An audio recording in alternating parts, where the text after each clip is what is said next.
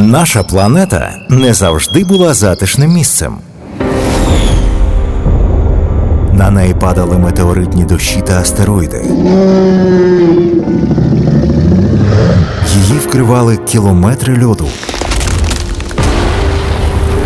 А атмосфера була не надто придатною до життя. Які катаклізми змінювали Землю? Як це впливало на розвиток життя і на нас з вами? Слухайте у проєкті Планета катастроф. Планета катастроф з Дмитром Сімоновим щоп'ятниці о 19 на Urban Space Radio. Подкаст виготовлений у рамках діяльності антикризового фонду по боротьбі з COVID-19 за фінансової підтримки Zagoriy Foundation. Це планета катастроф на Urban Space Radio. Сьогодні ми говоримо про шосте вимирання. В минулих випусках ми говорили і про велике пермське вимирання, яке сталося приблизно 250 мільйонів років тому, і про крейдове вимирання, коли 65 приблизно мільйонів років тому вимерли динозаври. І якщо ті далекі вимирання вас зацікавили мало, то шосте має зацікавити більше, бо відбувається воно просто сьогодні, просто на наших очах. Веду подкаст я, науковий журналіст Дмитро Сімонов, а моя сьогоднішня співрозмовниця зоологиня Наталя. Наталя Атамась. Наталю, вітаю. Доброго дня. І я нагадаю, що точніше представлю Наталю. Скажу, що вона кандидатка біологічних наук і працює вона в інституті зоології імені Івана Івановича Шмальгаузена Національної академії наук України. Наталю, ти старша наукова співробітниця, так? Ні, просто наукова співробітниця. Чудово, просто наукова співробітниця. Наталю, до речі, я знаю, що е, цей польовий сезон у тебе на фоні минулих е, видався такий досить е, активний, тому що ти той науковець, той зоолог, який працює не лише в кабінеті, а й в полях збирає свою інформацію. Розкажеш, що було цікавого в тебе цього сезону? Ну, як і більшість зоологів хребетників, тобто ті, хто вивчають хребетних тварин, в першу чергу там птахів, савців, рептилій, ми, звісно, приділяємо дуже велику увагу польовому сезону, тобто експедиції, роботи, робота в полях. Е, я вивчаю водноболотних птахів, тобто працюю на воді, на Дніпрі, на Десні, на великих річках України. І в мене був так дуже вдалий сезон. Ми дуже добре попрацювали на Десні, і на Дніпрі, і на ставах. Які в нас е, як е, такі антропогенні водні екосистеми за дуже цікаві е, з точки зору птахів, що там живуть, і так дуже дуже дуже цікаво. І я сподіваюся, що ми про водні екосистеми теж трохи поговоримо у зв'язку з підкастом і темою шостого вимирання. Звісно, поговоримо, куди ж ми дінемось. Суть подій у програмі Планета катастроф на Urban Space Radio. Щоразу, коли я чую, що ми живемо в епоху масового вимирання видів, мені чомусь здається, що це ну якесь таке перебільшення. Я не знаю, чи може мені просто хочеться в це вірити.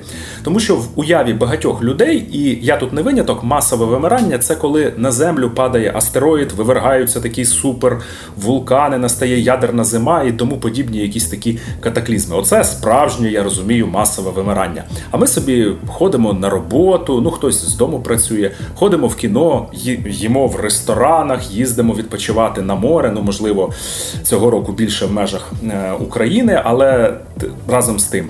І раптом ми чуємо, що на планеті масове вимирання видів. Скажи, будь ласка, це слід розуміти буквально не як якийсь такий художній прийом у 2019 році. Усі світові змі вийшли з таким досить страшним заголовком щодо того, що наразі на планеті е, під загрозою вимирання знаходиться один мільйон видів. Е, це дуже багато, зважаючи на те, що в нас загалом описаних видів, е, тих, про які ми знаємо, е, на планеті існує 8 мільйонів, із них приблизно 5 мільйонів комах, і це тільки ті, що ми знаємо. Тобто є ще маса неописаних видів, і це та верхівка айсбергу, яку ми бачимо, і які за наразі загрожує небезпека. Тобто, так, це справжнє шосте вимирання, без сумніву без всякого сумніву, це дуже дуже страшна подія для для біорізноманіття і дуже ем, страшний прогноз щодо подальшої е, долі е, кількості видів і біорізноманіття. Так. Е, в чому велика відмінність от нашого шостого вимирання е, від тих вимирань, які ви вже згадали, е, які в нас були протягом там мільйонів років по тому? Так, ну справді у нас було п'ять великих вимирань. Ми втрачала наша вся планета від 75 там, до 90 видів морських і не тільки морських тварин.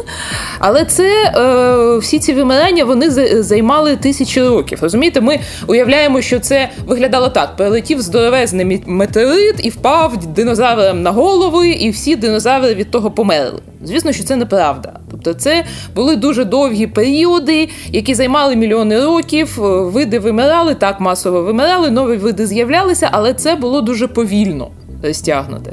І наразі ми е, живемо в еру найвищого різноманіття. Якщо ми подивимося у порівнянні з, з, prehistorical life, тобто з, з, з тим життям, що колись було. І що ми маємо е, зараз? Ми маємо е, шалене е, збільшення темпів вимирання. От що найбільш страшне у нашому шостому вимиранні. У нас є така в науці таке поняття, як фонове вимирання. Це нормальна еволюційна швидкість, з якою вимирають і з'являються з'являються якісь види. Найкраще воно досліджено для ссавців, е, того що ссавці в нас найкраще представлені у палеонтологічному літописі, тобто найбільше рештків можна е, приблизно прикинути, е, які нормальні темпи. Нормальні темпи, ну за таким досить може неточними підрахунками вчених, це коли один вид вимирає там десь на 700 років. Тобто 700 років вимер один вид. Наразі ми маємо, от буквально вчора вийшла стаття в якій е, промоделювали ситуацію і показали, що для савців у нас зараз темпи вимирання у 1700 разів. Швидше відбувається вимирання для севців, ніж, наприклад, там 11 11 е, тисяч років тому. Тобто саме от е, скажене зростання темпів вимирання, яке ми бачимо сьогодні, і яке фактично почалося, таке зростання почалося у епоху перед індустріалізацією, е, ну там за різними підрахунками від 1060 років, 1800 800 е, там якісь там роки. Ми е, от непокоїмося саме через це. Це просто жахливо, тому що якогось іншого слова я підібрати не можу.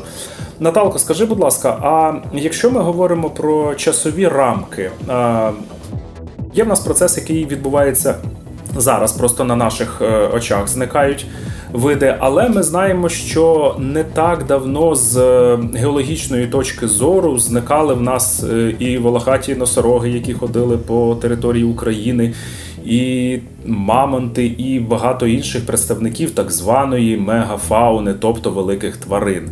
Ось е, їх зникло насправді дуже багато, наскільки мені відомо. І я повторюю, що з точки зору геології це було буквально ну навіть не вчора, а просто от е, сьогодні в обід. А скажи, будь ласка, е, той процес е, в його слід вважати оцим шостим вимиранням, чи то якийсь такий окремий процес?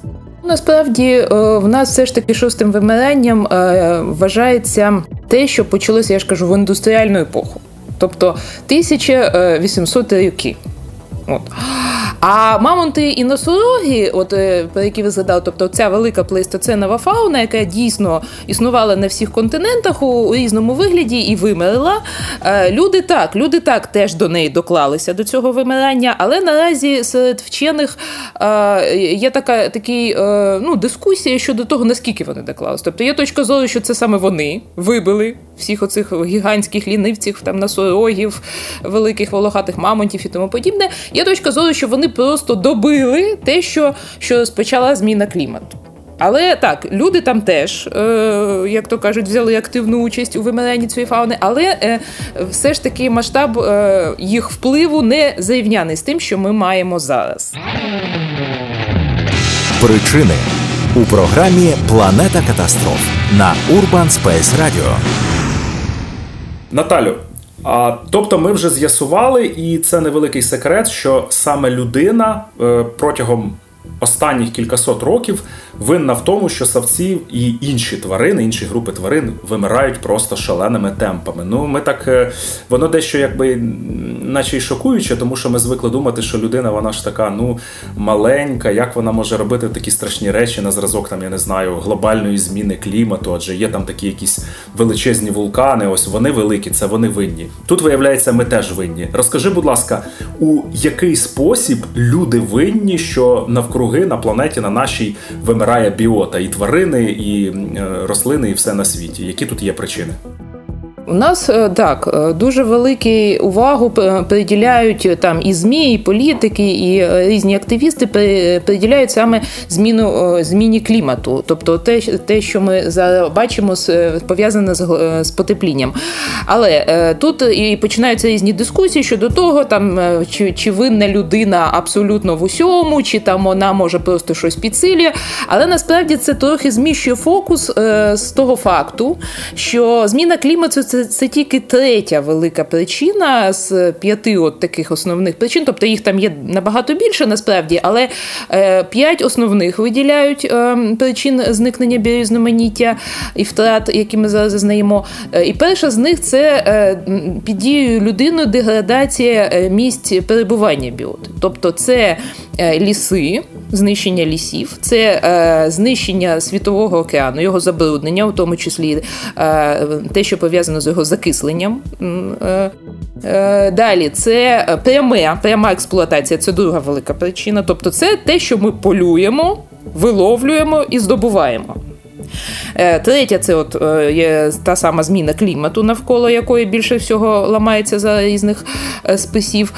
Потім це забруднення. Отут вже точно людина, як то кажуть, там і пластик, і і забруднення світового океану, там знову таки пластиком, і викиди в атмосферу, тому подібне.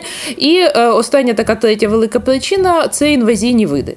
Тобто те, що людина сприяє тому, що ті види, е, яких там не було у цій місцевості ніколи, завдяки її діяльності процесу так званого перемішування фаун, вони опиняються там, де їм не місце, і е, дуже негативно впливають ну, власне, на на, на ту біоту, е, яка є аборигеною.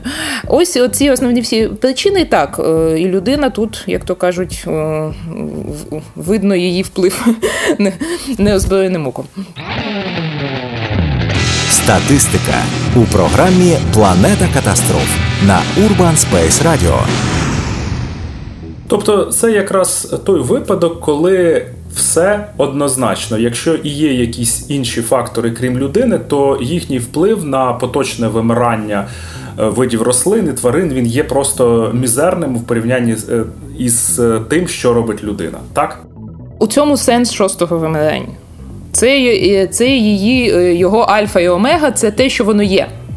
Це те, що робить людина, це те, що вона є. Тобто, за всього навсього за якісь там 40 останніх років ризики е, з, для для природи чинить людина там зросли ну, у дуже у дуже багато років е, разів. Вибачте. Тобто, наприклад, там ми втратили за останні там знову таки 50 років ми втратили 45% природних екосистем взагалі. Ми втратили 75% е, прісноводних екосистем. Це от е, е, те, чим я займаюся, там я вивчаю птахів в прісноводних екосистемах. Ми втратили 75% прісноводних екосистем. Це в ситуації, коли в нас близько там 25% народу населення планети Земля не мають доступу до прісної води. Так, це та проблема, яка дуже актуальна для України, бо ми зона ризику нас е, зона ризику щодо того, що в нас не буде вистачати прісної води. У нас є аеродизація йде, тобто ну, засушення. Так 75% е, прісної води у світі використовується для сільхозпотреб, і вона не повертається в обіг. Тобто, це те, що ми не зможемо пити і там вживати і якось використовувати. Е, ну, це, це тільки один приклад. І і він він для мене, ну як для просто для людини, яка цим займається, він може найбільш наочний. Наталю, скажи, будь ласка, а ти назвала, що один із тих механізмів, завдяки якому е, через який люди знищують види, це є прямий вплив. Це я так розумію, щось на зразок е, полювання. Ти могла би якось е, пояснити це, аргументувати, тому що для мене це ніколи не було добре зрозуміло. Щось, ну те ж саме полювання. Зрозуміло, що з погляду багатьох людей це є жорстоко, а тому неприйнятно, чи тому є такою ось осудною діяльністю.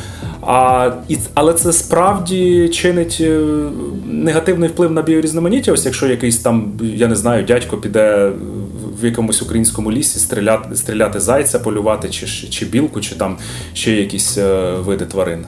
Ні, ну о, дядько, який піде стріляти зайця, сам по собі, звісно, великого впливу там не, не на, на різноманіття не чинить. Але якщо таких дядьок стає дуже багато, насправді, коли ми говоримо про пряму експлуатацію, ми скоріш за все говоримо не скільки про полювання, скільки про експлуатацію водних ресурсів, тобто промислову риболовлю. Е, тобто полювання так, воно воно чинить вплив. Е, наприклад, там для Європи це є низка видів птахів, які е, потерпають від традиційного полювання на птахів, і там, наприклад, лісова горлиця, ну з таких дуже научних прикладів. Той самий жайворонок, от якого ми всі знаємо, там чуємо його спів, його їдять. Тобто він у середземноморському регіоні його вживають в їжу, його їдять, і він є об'єктом полювання, причому як легального і нелегального. Його чисельність у Європі дуже впала саме через полювання. Ну і там там прекрасний хрестоматійний приклад е, мандрівного голуба у Штатах. Так там мільярдні зграї закривали небо, а потім їх просто всіх винищили з'їли, і все. І нема більше мандрівного голуба як такого. Але на, на сьогодні ми, коли говоримо про експлуатацію природних ресурсів, це, звісно, перш за все, це світовий океан. У нас наразі 55% океану використовується під промислове рибальство. І, е, в принципі, за оцінками, ми до кінця століття десь чверть рибних запасів втратимо остаточно. Причому що е, океанічних, що прісноводних, це це стосується і нас, і України, там коли ми в нас, як то кажуть, там риби все менше, і вона все менше за розміром. І при тому, що в нас дуже дуже багато у світі взагалі людей залежить від від, від рибальства, від промислового рибальства. Коли ми кажемо про пряму експлуатацію, ми також говоримо про вирубку лісів, яка йде не е, прямо ну, на те, що ми здобуваємо там деревину, наприклад, щоб опалювати. Е, опалювати перемешкання. У нас, вибачте, 2 мільярди людей на планеті опалює приміщення дровами. Тобто ми вирубаємо дрова і спалюємо їх. Тобто ми не робимо там меблі, ми не зводимо ці ліси там під е, плантацію пальмової олії. Так, ми це робимо, але все ще ще до того ми ще впряму експлуатуємо отаким чином, наприклад, ліси. Так, тобто, це все теж пряма експлуатація, і все це теж призводить до там втрат скажених втрат різноманіття. Наталя, ти згадала ось про рибу, про те, що вона дрібніша. Я я в свою чергу згадав абсолютно шокуючий е, такий факт. Минулого року повідомлялося про те, що ось е, в Китаї це було. Ти мене виправиш, бо ти краще знаєш. Е, здається, в басейні Янзи жила така риба, яка називається китайський веслоніс. І це була просто величезна риба, яка там буквально 7 метрів Е, завздовжки могла сягати. І от е, вийшла наукова публікація минулого року про те, що ця риба абсолютно вимерла і в дикій природі, а в культурі вона не утримувалася, тому в якісь шанси на її відновлення вони є більш ніж е, примарними. Ну, можливо, це якась вже така напівфантастична генетика і ембріологія могла би її повернути, але. Я тут не беруся цих речей а, стверджувати. А все чому? А все тому, що вони вирішили побудувати греблі на цій річці величезні, і риба просто не могла підніматися ось в такі верхів'я і не змогла розмножуватись, і тому вона вимерла. Правда, там е, в тій роботі ще говорилося, що десь е, приблизно е, півтори сотні інших видів також не можуть знайти науковці в тому самому басейні, але вони були не такими великими, а тому на них і не так багато звертають уваги. До речі, це одна із проблем. Чи можеш ти якось більш детально про це розповісти? Тому що ми дуже непогано помічаємо, коли зникають білі носороги. Ну вони величезні, або там веслоніс, він теж величезний. А ось комашки, коли маленькі зникають, ну ми так не дуже сильно якось е, сумуємо з цього приводу. Але я так підозрюю, що вони є не менш важливими, ніж білі носороги, веслоноси, е, зубри та інші якісь великі тварини. Ну, звісно, вони вони навіть є і більш важливими. Бо звісно, що коли ми намагаємось якимось чином привернути увагу громадськості, там не знаю, політиків, кого завгодно там до збереження природи, ми говоримо перш за все про так звані харизматичні види, так або види зонтики, яких ще називають. Тобто це якийсь вид, який ми можемо передати громадськості. Він красивий, милий, там не знаю, якийсь харизматичний одним словом. Там панда, веслоніс і тому подібне. Ми говоримо там: ой, ви бачите, він там вимирає, давайте щось робити, давайте давайте рятувати місця місця його перебування, і за, заодно ми врятуємо під цим зонтиком. Ми врятуємо ще там ці 150 видів, які живуть у тому там бамбуковому лісі, який ми зараз будемо рятувати заради панди. Е, інколи це працює, інколи ні. Наприклад, тут е, нещодавно знову була публікація про панду як зонтиковий вид, наскільки е, отаке збереження панди допомагає зберегти інші види і різноманіття. Ну насправді не дуже допомагає, як як з'ясувалося. Тобто, це такий е, не, не дуже вдалося, якщо е, як то кажуть. Але тим не менш, е, так, проблема в тому, що коли ти починаєш говорити, ви розумієте, люди, у нас, е, наприклад, ви знаєте, що 70% лік, ліків від раку мають або природне походження, або надихнули якимось чином там біотехнологію для створення цих, цих ліків. І і це якісь такі непоказні, якісь квіточки, якісь рослинки, які десь ростуть, і, і від них ми залежимо капітально. Тобто, наприклад, да, потім е, дикорослі е, е, родичі і е, цих наших культурних рослин, там дикоростуча картопля, дикоростучий маїс. Да, е, Кому вони взагалі цікаві? Так? Ми там втрачаємо шаленими темпами оцих самих предків наших е, наших культурних рослин. А це страшні втрати, це так звані втрати генетичного різноманіття.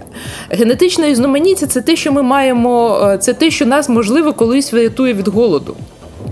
У нас е, наразі купа купа людей е, на планеті Земля, і їх чисельність продовжує зростати. У нас продовольча безпека і пов'язана з цим сільське господарство. Це краєугольний камінь, наріжний камінь. У всі, всієї нашої природоохоронної політики щодо збереження біорізноманіття. Треба прогодувати купу народу у ситуації, коли в нас е, народу більше. Клімат змінюється, кількість землі для сільськогосподарських ем, потреб зменшується. Е, і продуктивність цих земель падає. І єдине, що нас взагалі якось може рятувати в цій ситуації, це біотехнологія, це оце страшне ГМО, яким нас все, всі лякають. І і те саме там не знаю, з антибіотиками, з, з фармацією, да? тобто з фармакологією. Ми всі залежимо дуже сильно від генетичного різноманіття і дикої природи, коли нам треба буде робити нові сорти, які будуть стійкі до засухи, е, нові сорти, які будуть стійкі там до, до нових супер е, супер комах шкідників і супербур'янів. І якщо ми втратимо генетичне різноманіття, а ми вже зараз його втрачаємо. Ми втрачаємо, е, втрачаємо в нас генетичне різноманіття диких видів, скорочується на 1% кожні 10 років. То то це, ну, то хто взагалі про це говорить? Ми багато говоримо так про, рятування харизматичних видів, там про панду, про рослиніси і тому подібного, але ми, наприклад, нічого не говоримо про те, щоб рятувати. Е, породи, якісь породи скота, е, худоби, вибачте, які використовують які там, наприклад, корінні народи. А це дуже важливо з точки зору біотехнології нашої подальшої продовольчої безпеки. Ми зараз все це втрачаємо. Е, е, втрачаємо, ми втратили вже там 10% оцих е, порід генетичних худоби і якихось культур. Спеціальних, от у нас, наприклад, ну візьмемо Україну знову повернемося до України. В нас є наш корінний народ, так, у нас є Кримли, кримські татари. До депортації в них була маса якихось там дуже цікавих сортів, дуже цікава селекційна робота. У нас типовий Крим це були сади. Коли сталася депортація, ми це все втратили. Ми втратили генетичне різноманіття, ми втратили величезні можливості для того, щоб розвивати продовольчу безпеку. А ми є сільськогосподарська країна, яка ну, експортує, яка живе за рахунок сільського господарства. Ми ж не, не за рахунок е, Туру Пахметова, вибачте, живемо, не за рахунок цього експорту, а за те, що ми картоплю експортуємо. Розумієте, сади експортуємо, тобто ну, яблука. От от про що дуже мало говорять. І це теж ну, це така проблема піару, я не знаю, яка є. Територія України у програмі Планета катастроф на Urban Space Radio. Якщо ми будемо говорити про Україну і про ту групу, яку ти, ну я певний, знаєш просто найкраще з усіх інших, це е, птахи. Що відбувається в нас тут е, з птахами? Яке їхнє становище? Чи можна назвати якісь конкретні приклади, що от е, ще там 50 років тому якісь види птахів у нас були в Україні, а тепер вони зникли, і можливо е, вони були так званими ендеміками, і вони зникли і взагалі в принципі на нашій планеті. Що тут, яка тут ситуація? У нас, е, як і в принципі в Європі, загалом, е, так як так, у нас є зміна клімату, у нас є всі ті проблеми, які описали, які призводять до втрат бізноманіття. звісно, ми багато чого втратили. Е, одночасно йде інший процес, тобто до нас вселяються види, там види, які теплолюбиві, наприклад, для яких там створюються умови через ту саму аредизацію, через ту саму зміну клімату, що стає більш посушливим і тому подібне. Таке основ... от якщо брати якийсь такий вид. Е, про який ми вже казали, харизматичний, то перш за все, звісно, в голову е, впадає степовий орел. Тобто, от як символ України, символ українських степів, він, е, ми його от 80-ті роки втратили, все, його нема. Його нема, бо ми що що ми зробили? Ми розорили степи. Розорення степів. Так? Це степовий вид. Звісно, він він не ендемік. Він залишився в Казахстані, там десь в Росії, де ще є е, великі шматки степу. Він залежить від ховрахів. Нема степу, нема ховрахів, нема орла. І, А ще він до того ще на землі гніздував. Тобто будь-хто мог там розлити його гніздо, і і, і ми просто от, от оце дуже гарний приклад, як ми втратили степовий вид разом зі степом. Так? Дехто там більш-менш пристосувався. Ну, наприклад, теж степовий вид дорфа. Колись вона в нас там до полісся доходила. Зараз вона пристосувалася так, агроландшафти, вона там в них зимує, перебуває. І так, вона охоронювана, її мало, вона у Червоній книзі України. Це прекрасний, теж харизматичний вид, е, там, символ символ степу. Але але вона є. І, і, і можливо якийсь якийсь час протримається у тій ситуації, що ми маємо. Тобто тут тут, тут ситуація така двояка. З одного ми щось втрачаємо, щось отримуємо, ми маємо слідкувати за цією ситуацією, е, що ми намагаємося робити. Наслідки у програмі Планета катастроф на Urban Space Radio. І тут у нас традиційна наша фінальна рубрика наслідки. Говоримо, а що ж буде далі. Ну, Наталю, я навіть не хочу просто питати тебе, що буде, якщо ми втратимо ну навіть не все біорізноманіття, а його якусь е, критичну частину. Тому що я так розумію, що це просто е, означає ну, власне, смерть для людства. Тому що є, звісно, історії про те, що Ілон Маск посадить усіх нас в ракету і відвезе на Марс, і там на Марсі нам чомусь е, має бути добре, і ми його не знищимо так само, як ми це зараз дуже активно і впевнено робимо із землею. Я взагалі ці варіанти чомусь не, не можу розглядати серйозно. Я би хотів тебе запитати. А, Дві такі речі. По-перше, чи є в нас якісь приводи для оптимізму? Якщо ти їх десь бачиш, то поділись, будь ласка. І друге пов'язане питання це а що мусить робити кожен із нас, просто починаючи після того, як е, завершиться цей подкаст, для того, щоб втрата біорізноманіття, оце шосте вимирання, щоб воно сповільнювалося, щоб воно не було таким катастрофічним. Тут багато дуже е, різних моментів і питань, е, які прозвучали так. По-перше, щодо Ілона Маска і ракети.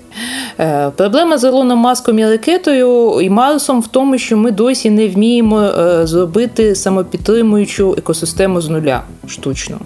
Ми цього не можемо. Тобто, поки що не можемо. Ми не можемо. Це були такі експерименти, вони дуже дуже відомі. Там в Вікіпедії там багато про це написано. Це, це біосфера 1, біосфера 2 і тому подібне. Ми це не можемо зробити. І поки тому сподіватися на те, що у нас там якісь яблуні на Марсі заквітують, е, е, навіть якщо Ілон Маск туди свою ракету відправить, ми не можемо. Е, це по-перше. По-друге, так, в нас є великі проблеми, які є тут і зараз. Там, Наприклад, така досить теж у ЗМІ її дуже освітлює, це проблема там зникнення комахозапилювачів. Так? У нас там 75% культур у сільськогосподарських залежить від комахопилювачів розподіляючих. Якщо ми там втратимо якийсь їх критичний, е, досить невеликий насправді процент, е, це там метелики і е, бджоли різні, то звісно у нас да, нам забудуть великі проблеми. Хоча теоретично знову таки за рахунок біотехнії, можливо, якщо ми збережемо генетичне різноманіття, ми можемо зможемо якось викрутити з цієї ситуації. Тобто, те, що стосується там продовольчої безпеки і тому подібного, ми якось там ми крутимося. Підвищуємо там продуктивність сільського господарства, ми ми щось намагаємось робити, ми вводимо якісь ощадливі е, методи господарювання. Е, ну, не Україна, на жаль. На. В Україні якраз все дуже погано. У нас екстенсі... досі екстенсивний тип, типу все розпахати, розпахати, все розорати і бурячки посадити. Тобто, в нас ще поки що така трохи пещер... пещерний підхід до цього, на жаль, е, і е, особливо він от зараз щодо того. У нас є таке е, поняття самосівні ліси. Тобто, колись була земля, було вони по поперех ідуть як е, сільського, е, сільськогосподарські території, їх закинули, і там вирос ліс. І наразі вони все ще сільське господарство, тобто вони йдуть під під розпахування, під розорення, під виробку. Хоча всі ну, цивілізовані країни вони намагаються відновлювати ліси. Тобто у нас вже ліс сам відновився. Ні, ми його знову е, спахаємо і посадимо соняшники. Е, це не дуже далекоглядно. Е, тим більше, що якраз от щодо лісів, у нас з 90-х років, якщо ми візьмемо там якісь там більш-менш високі та помірні широти, в нас втрати лісів знизилися в два рази. Тобто люди ну, менше рубають, більше саджають. Але це тільки помірні та високі широти. Бо якщо ми візьмемо тропіки, які в нас е, знов таки е, центр різноманіття, то тут в нас в нас є втрати. Е, великі втрати через котарство, через там в Індонезії ту пальмову олію, під яку зводять ліси. Там, Що що можна робити? Ну, Робити, перш за все, це захищати ліс. Захищати ліс, захищати болота. Це дуже важливо. Болота, це я вже казала про прісну воду, про те, що в нас е, великі проблеми, Україна велика зона ризику щодо прісної води, і ми ми знищили свої болота в радянський період. Тобто ми їх меліорували, а болота це те, що живить оцю всю систему кругообігу прісної води, це те, що їх зберігає її е, дуже довго, акумулює, забирає з, повітря. І наразі в Європі великі е, проекти по відновленню боліт, і деякі з них зараз заходять до нас в Україну. Е, проблема в тому, що вони е, потребують великих коштів, і це треба робити на великих територіях. Але це, це, це можливо. По-третє, є проекти відновлення якоїсь фауни. Та, Тобто, давайте там візьмемо, ми там врятували, наприклад, шість видів копитних, копитних, які би ми там втратили без охорони. На перш за все, там це відомий кінь Приживальського, та, який ми знаємо, в Україні є. Тобто людина може врятувати якісь види, якщо захоче, якщо вкладе в це гроші. На жаль, гроші потрібні великі щодо цього. Е, далі, е, у нас є дуже цікавий експеримент е, щодо врятування острівної фауни. У нас е, найбільш е, е, екосистеми, які найбільш вразливі, це окрім прісноводних, це островні екосистеми. Там такі, де де вони дуже обіднені, і на них можна дуже невеликий вплив чинити, щоб там все все посипалося і зникло. І, і наразі ми, наприклад, вже врятували 107 видів птахів, савців та рептилій на островах, просто винищивши там інвазивну фауну, винищивши там щурів, котів мишей, мангустів, тобто те, що ми самі самі завезли. Ми завезли, вони там всіх поїли, ті коти і щури. Зараз ми винищили котів щурів і повернули, е, врятували ті там 107 видів, які е, які там. Воно може е, видаватися краплиною у морі, але це треба розуміти, це лабораторія. Тобто, це ми намагаємося обкатати техніку. Як ми це будемо робити? Ми маємо вчитися це робити і ми потроху вчимось. Наталю, я хочу тобі е, подякувати за цю сьогоднішню розмову. Це, по-перше, надзвичайно цікаво, але. Перед цим це ще й дуже важливо. І я хочу нагадати всім, що хто нас сьогодні слухав, що в гостях у планети катастроф була зоологиня Наталя Атамасі з інституту зоології імені Івана Івановича Шмальгаузена Національної академії наук України. Наталю, ще раз тобі дякую. Дякую всім, хто нас сьогодні слухав, хто був з нами. Я науковий журналіст Дмитро Сімонов і ще обов'язково почуємося. Наша планета не завжди була затишним місцем. На неї падали метеоритні дощі та астероїди. Її вкривали кілометри льоду. А атмосфера була не надто придатною до життя. Які катаклізми змінювали Землю? Як це впливало на розвиток життя і на нас з вами? Слухайте у проєкті Планета катастроф. Планета катастроф з Дмитром Сімоновим щоп'ятниці о 19 на Urban Space Radio. Подкаст виготовлений у рамках діяльності антикризового фонду по боротьбі з COVID-19 за фінансової підтримки Zagoriy Foundation.